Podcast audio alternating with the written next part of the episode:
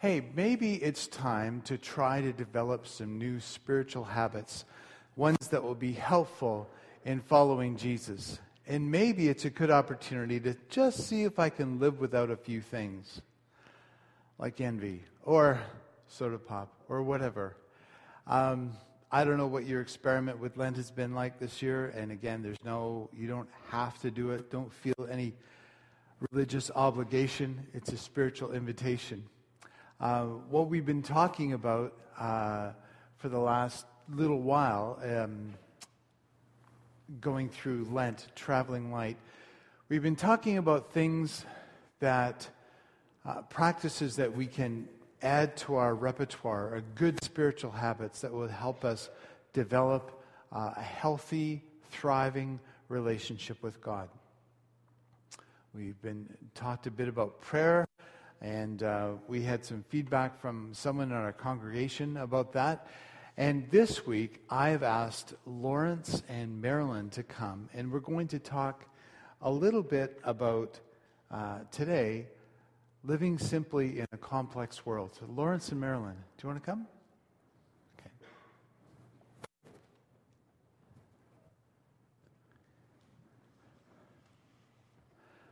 I'm going to let you guys I was going to say fight over. Share that microphone. I know you always share. Okay, so uh, now, Marilyn, you told me what was your first impression when I called you guys to ask, what could you tell us about living simply? Uh, my immediate response was to burst out laughing, and uh, because we are clearly the experts in this. um, I don't think it's something that you succeed at. Um, and I don't feel like we've succeeded at, at being living simpl- simply or sustainably, but it's something that we strive for. Yeah, that's good. And I appreciate that. I specifically wanted to ask you that because when I asked our um, Marion, our, our prayer lady, to do, you know, to talk about prayer, she said, "Why me? I'm just, I'm just. We're all learners. That's what I'm trying to say. We're all growing in this." So, um, how, between the two of you, how have you been trying to uh, live more simply and sustainably and, and leave a smaller footprint on the planet? How do you put that into practice? Probably a number of ways, and I have to backtrack a little bit because I grew up in a really frugal household. My parents were Dutch, not saying anything about the Dutch, but um, during the war, and so a lot of those things that they grew up with were instilled in us. They were just out of the fact that their their wants were really secondary to any needs that they had, and so grew up eating tulip bulbs and and you know scounging for firewood and stuff. So we've oh sorry a little bit louder yeah. um, so uh, what uh, what I've grown up with and tend to practice as well is like minimizing um, uh, wastage. Uh, for example, practical things like food. I was reading yesterday about 25% of the food that ends up in your fridge ends up being wasted and stuff that you buy. So, uh, trying to organize things so that um, that uh, that doesn't happen and um, growing your own food. We've tried to do that a little bit. Marilyn has pretty been pretty cool with trying to uh, organize gardens and um, and uh, growing as much as we can with the limited space that we have. So that's been kind of fun. Um, minimizing use of uh, vehicles. Uh, you know, we have one vehicle. We try to get something that is just exactly what we need. Nothing bigger. Something fuel efficient. Um, we would like to be able to do with less. There's opportunities for biking or walking around, which is a lot more healthy and honoring of your body as well. Um, so getting something that is uh, suitable for 99% of your needs, and then if we need something else, we can get a trailer or a truck to rent if you need to. Um, yeah, other options. I'll just add one more thing. Um, we really struggle and fight against the pervasive lie in society that stuff makes you happy. Mm. And it's everywhere. If you, even if you don't watch TV, you're probably going to be on the internet or walking down the street, and we're surrounded by ads. And if you buy this pair of jeans, you will be pretty and you will be happy. If you eat this food, you'll lose weight and then you'll be happy. And Um, for some reason, that lie is hard to recognize and remember. And the part we struggle with the most now is uh, toys for Ezra. mm, right. Um, it's so hard not to buy him everything that looks cool and fun. Um, so we also try to do things like if we need something, if we decided we need something, we try to buy used, or um, if we're getting rid of something, giving it away. Yeah, that's good. You don't need that. How do you? What advice would you give? Uh, and you, I know you're not imposing anything on us, but what what advice would you give, or what encouragement could you give us as a church family when you think of just living more simply on the planet?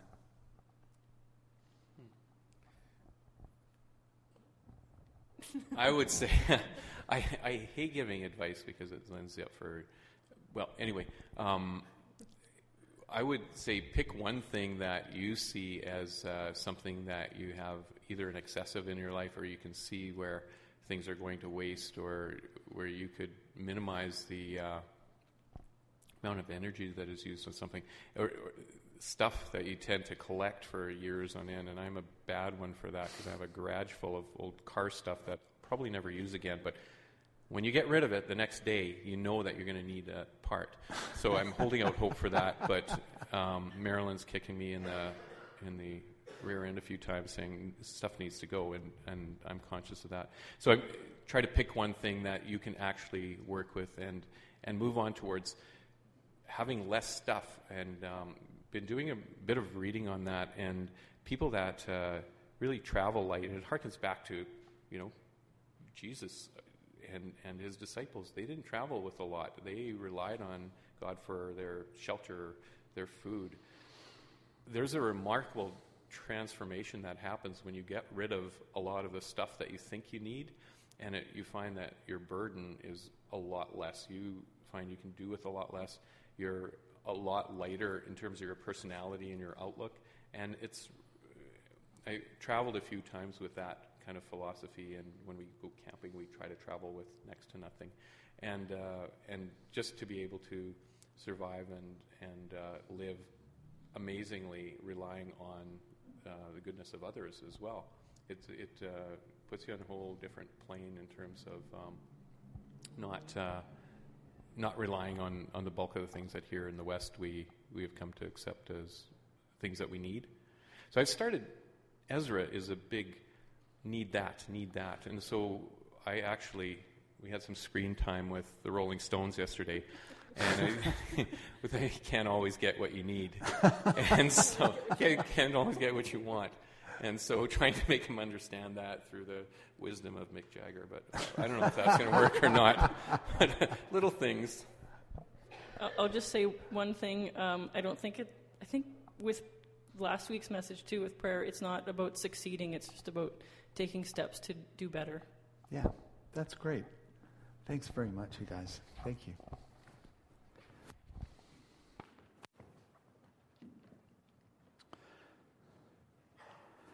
Marilyn had a great line. I don't know if you picked it up, but it's, it's a little bit disturbing. Stuff doesn't make you happy. what? Come on. That can't be true because if you go down Portage Avenue, everyone else is saying the opposite. Stuff makes you happy. But we know that just ain't so, is it? It just ain't so. Don't store up treasures here on earth where moths eat them and rust destroys them, where thieves break in and steal. Store your treasures in heaven where moths and rust cannot destroy, and thieves do not break in and steal. Wherever your treasure is, there the desires of your heart will also be. When Luann and I were first married, and before we had kids, which meant we actually had some time and some money, um, we came across this amazing idea that we, we had never really heard of before. But someone was telling us about something called Registered Retirement Savings Plans, RRSPs. And we thought, well, this is a good idea. I mean, I don't, retirement is so far off on the horizon. but it might be good to, to check this out. So we went to an investment counselor. His name was Shik Patel, a fascinating guy. He was covered with as much gold jewelry as I've ever seen anyone in my life. He was amazing. And I got to calling him Slick Patel instead because he was, he was really smooth. He was really good at what he did. And we got talking about this, and we thought, you know what? This, this investment thing could be a really good idea.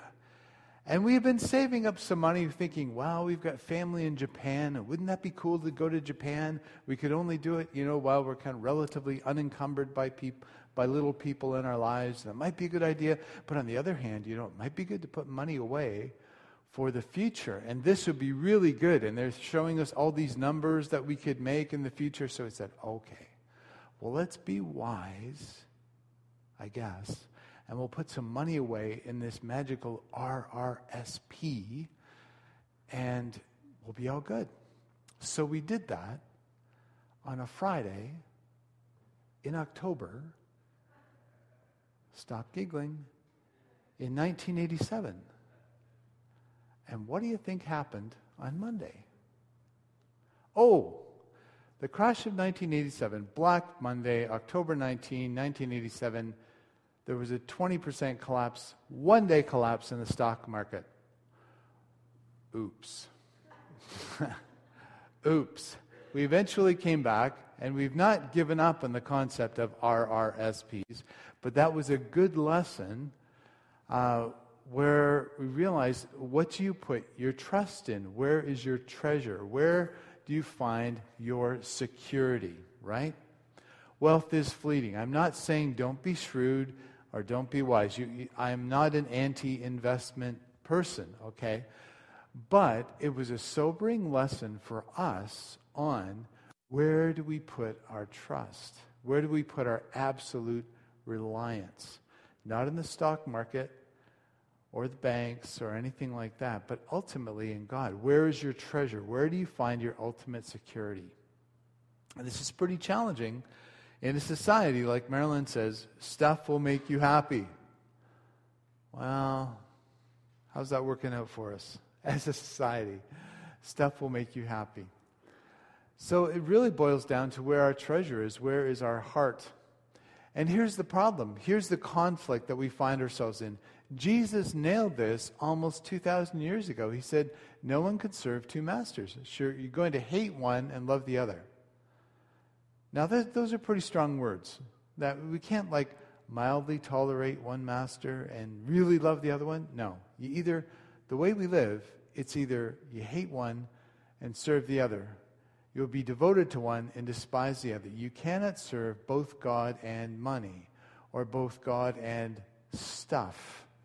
Okay? It just doesn't work that way. We try to get around it, we try to figure that out. But once something happens to our stuff that really betrays where's our heart? If we have someone over and they spill something on the rug or the carpet, or if someone puts a nick in our vehicle, what does that say about us? Now, there's a lot of, you know, nudging going on and looking at it. Now, this is a no guilt zone. This is a no harassment zone, okay? But so what that means is that if Holy Spirit is speaking to you directly, no one else needs to help, okay? no, I told you so is going on today. But when something happens to our treasure, how do we react? Whether it's going up and down in the stock market or a possession that we really value. Of course, we take care of things that are precious to us, but how do we really react? Do we put people ahead of our stuff? Do we put people ahead of our money? Do we put our kingdom ahead of God's kingdom? Where is our heart? Where is our treasure? Here's some principles from Richard Foster on the principles of simplicity, keeping life simple, that we can put into practice. Buy things for their usefulness, not their status. Reject anything that is producing an addiction in you. It's not just about chemical dependency.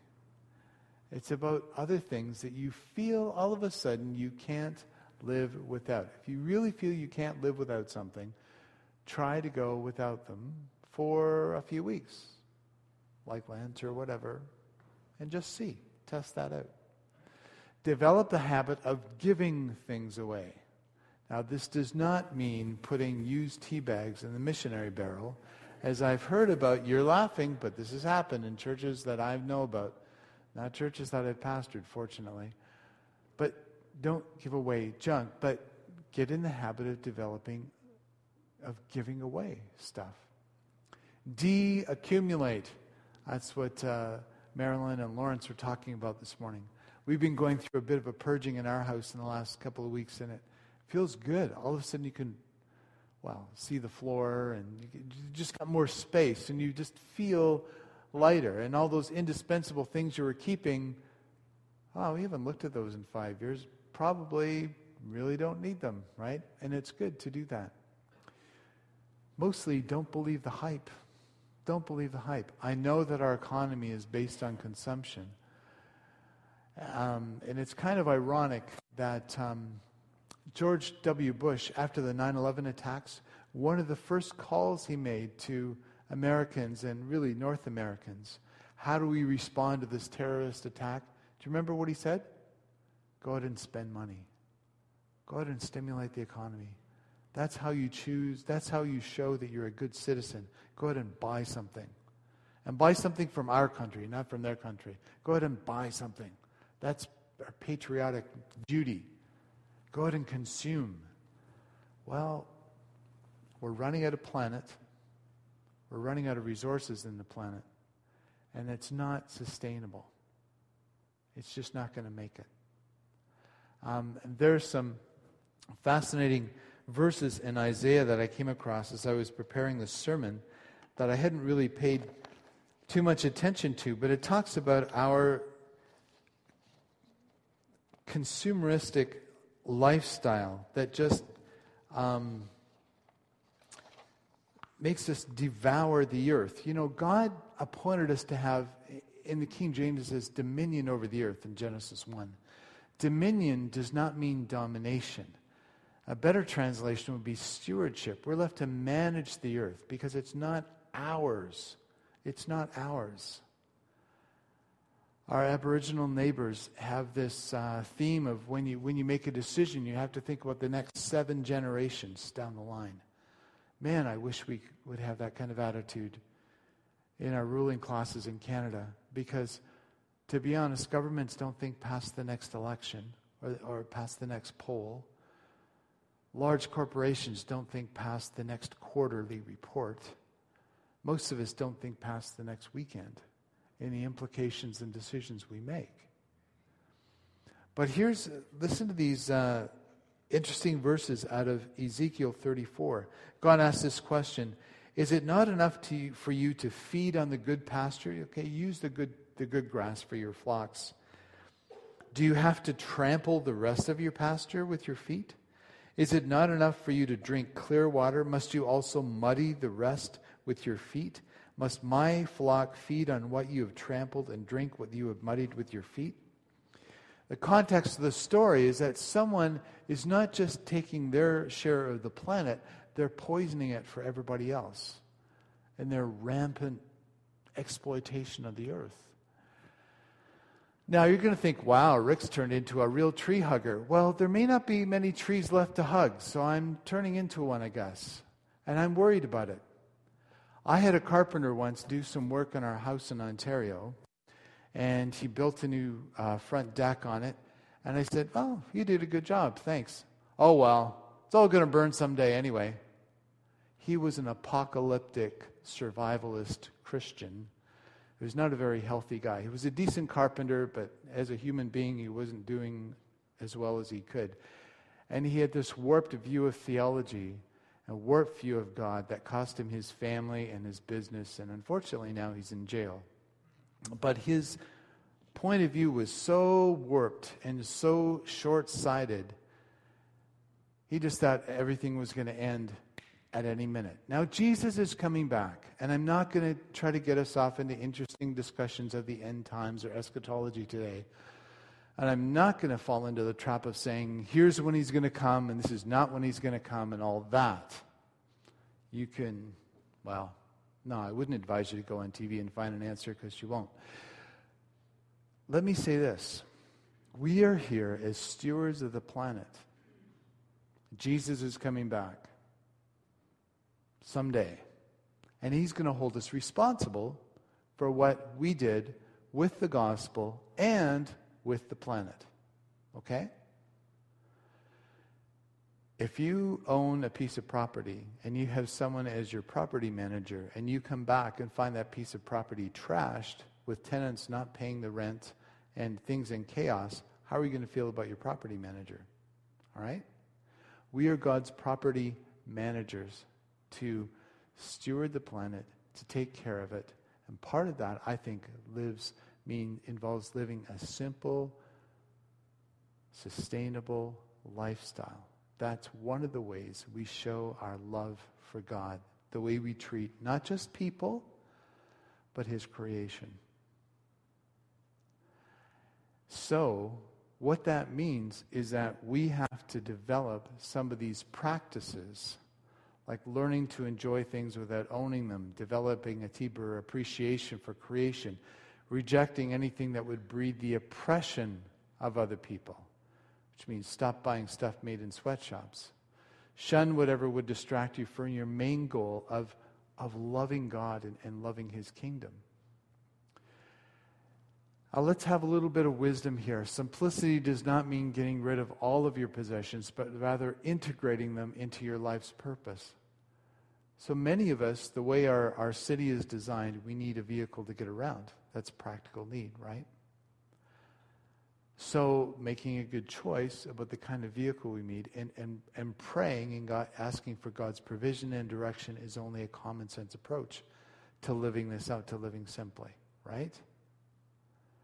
and using that, using that to bless other people. You know, things like that, using it to serve other people. That's how we integrate our possessions into blessing people and expanding the kingdom. Simplicity really isn't so much about what we own, but about what owns us. That's why Jesus in that passage went on to say, Do you know what? Stop worrying about what you're going to eat and what you're going to wear because Madison Avenue and Bay Street are all about that. They're all about making you worry about what you eat and what you wear. But look at the birds. They look pretty good. Look at the flowers. They look awesome. Why are you worrying? Why are you worrying? Because worrying doesn't add one inch to your lifespan, does it? It doesn't, it doesn't help you live any longer or any better. In fact, worry can take away from that lifestyle. It is corrosive. It is cancerous. It'll eat away at you.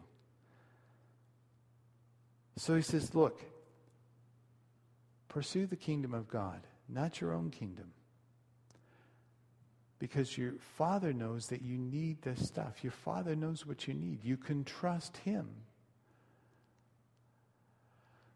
And we need to get it into our hearts and our heads that it's God's kingdom that we're pursuing.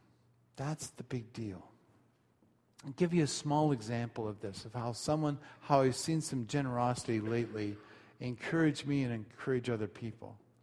Back several weeks ago, when we were planning this uh, presentation, Breathe, that's going to ca- happen next Sunday night, uh, and explaining it to the elders. They're buying in because they've seen Jason, the actor, do The Prodigal Son, and they knew who he is. And many people know who Mike Janzen is, this accomplished jazz pianist. And they wanted people to experience um, this dramatic presentation of what it means for someone to uh, connect with God. Someone who'd never felt, I love you, never heard, I love you in his life, especially from his family and this man wrestling through all this. So we're discussing this and praying this about an elders meeting. And then all of a sudden, they shock me in a good way. I've got elders popping up and say, Well, I'll buy 10 tickets. I'm thinking, your family's not that big. You know, like, what, what do you, I didn't question it. I thought, really? And then two other, th- two or three other ones chipped in and said, yeah, I'll buy some too. And some of them aren't even going to be in town when it's on, so they'll never see the production. They just want other people to see it. And I was really proud of them.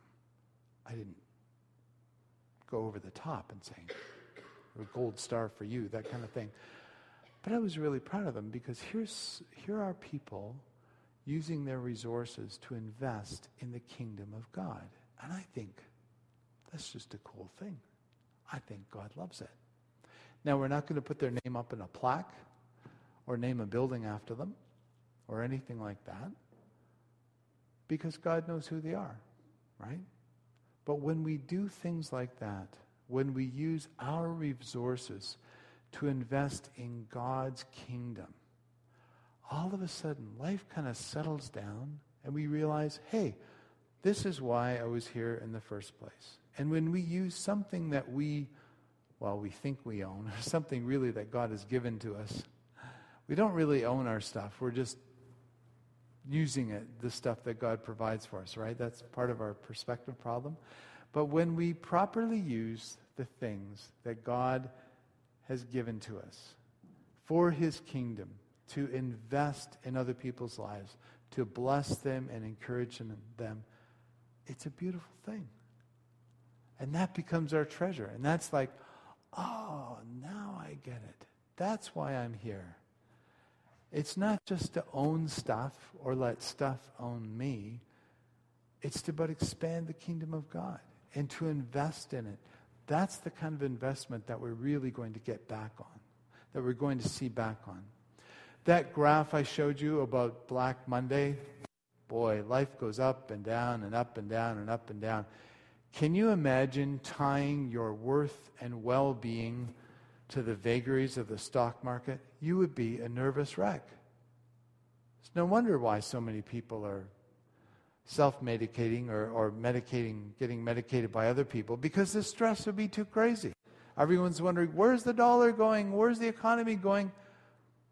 Look, those things are important. But in the big scheme of things, what we need to be tracking is the kingdom of God. What is God doing? That big, that long term perspective that we are investing our lives in. When we do that, God said, I know what you need. I will supply your needs. Give me a chance. Give me a chance in your life to show me that I am God. And I will show up and I will do that. Let's pray. Father, we confess that at times we are so overwhelmed and encumbered by details and junk and stuff that it just can be overwhelming.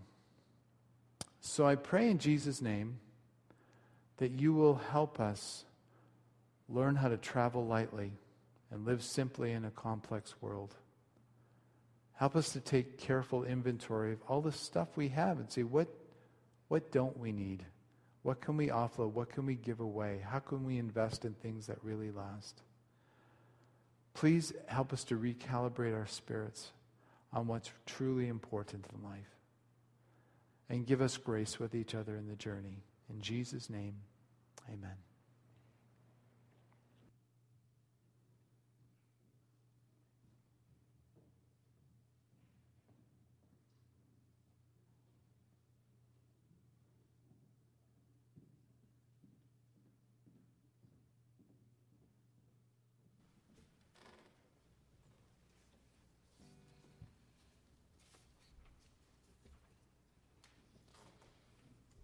As we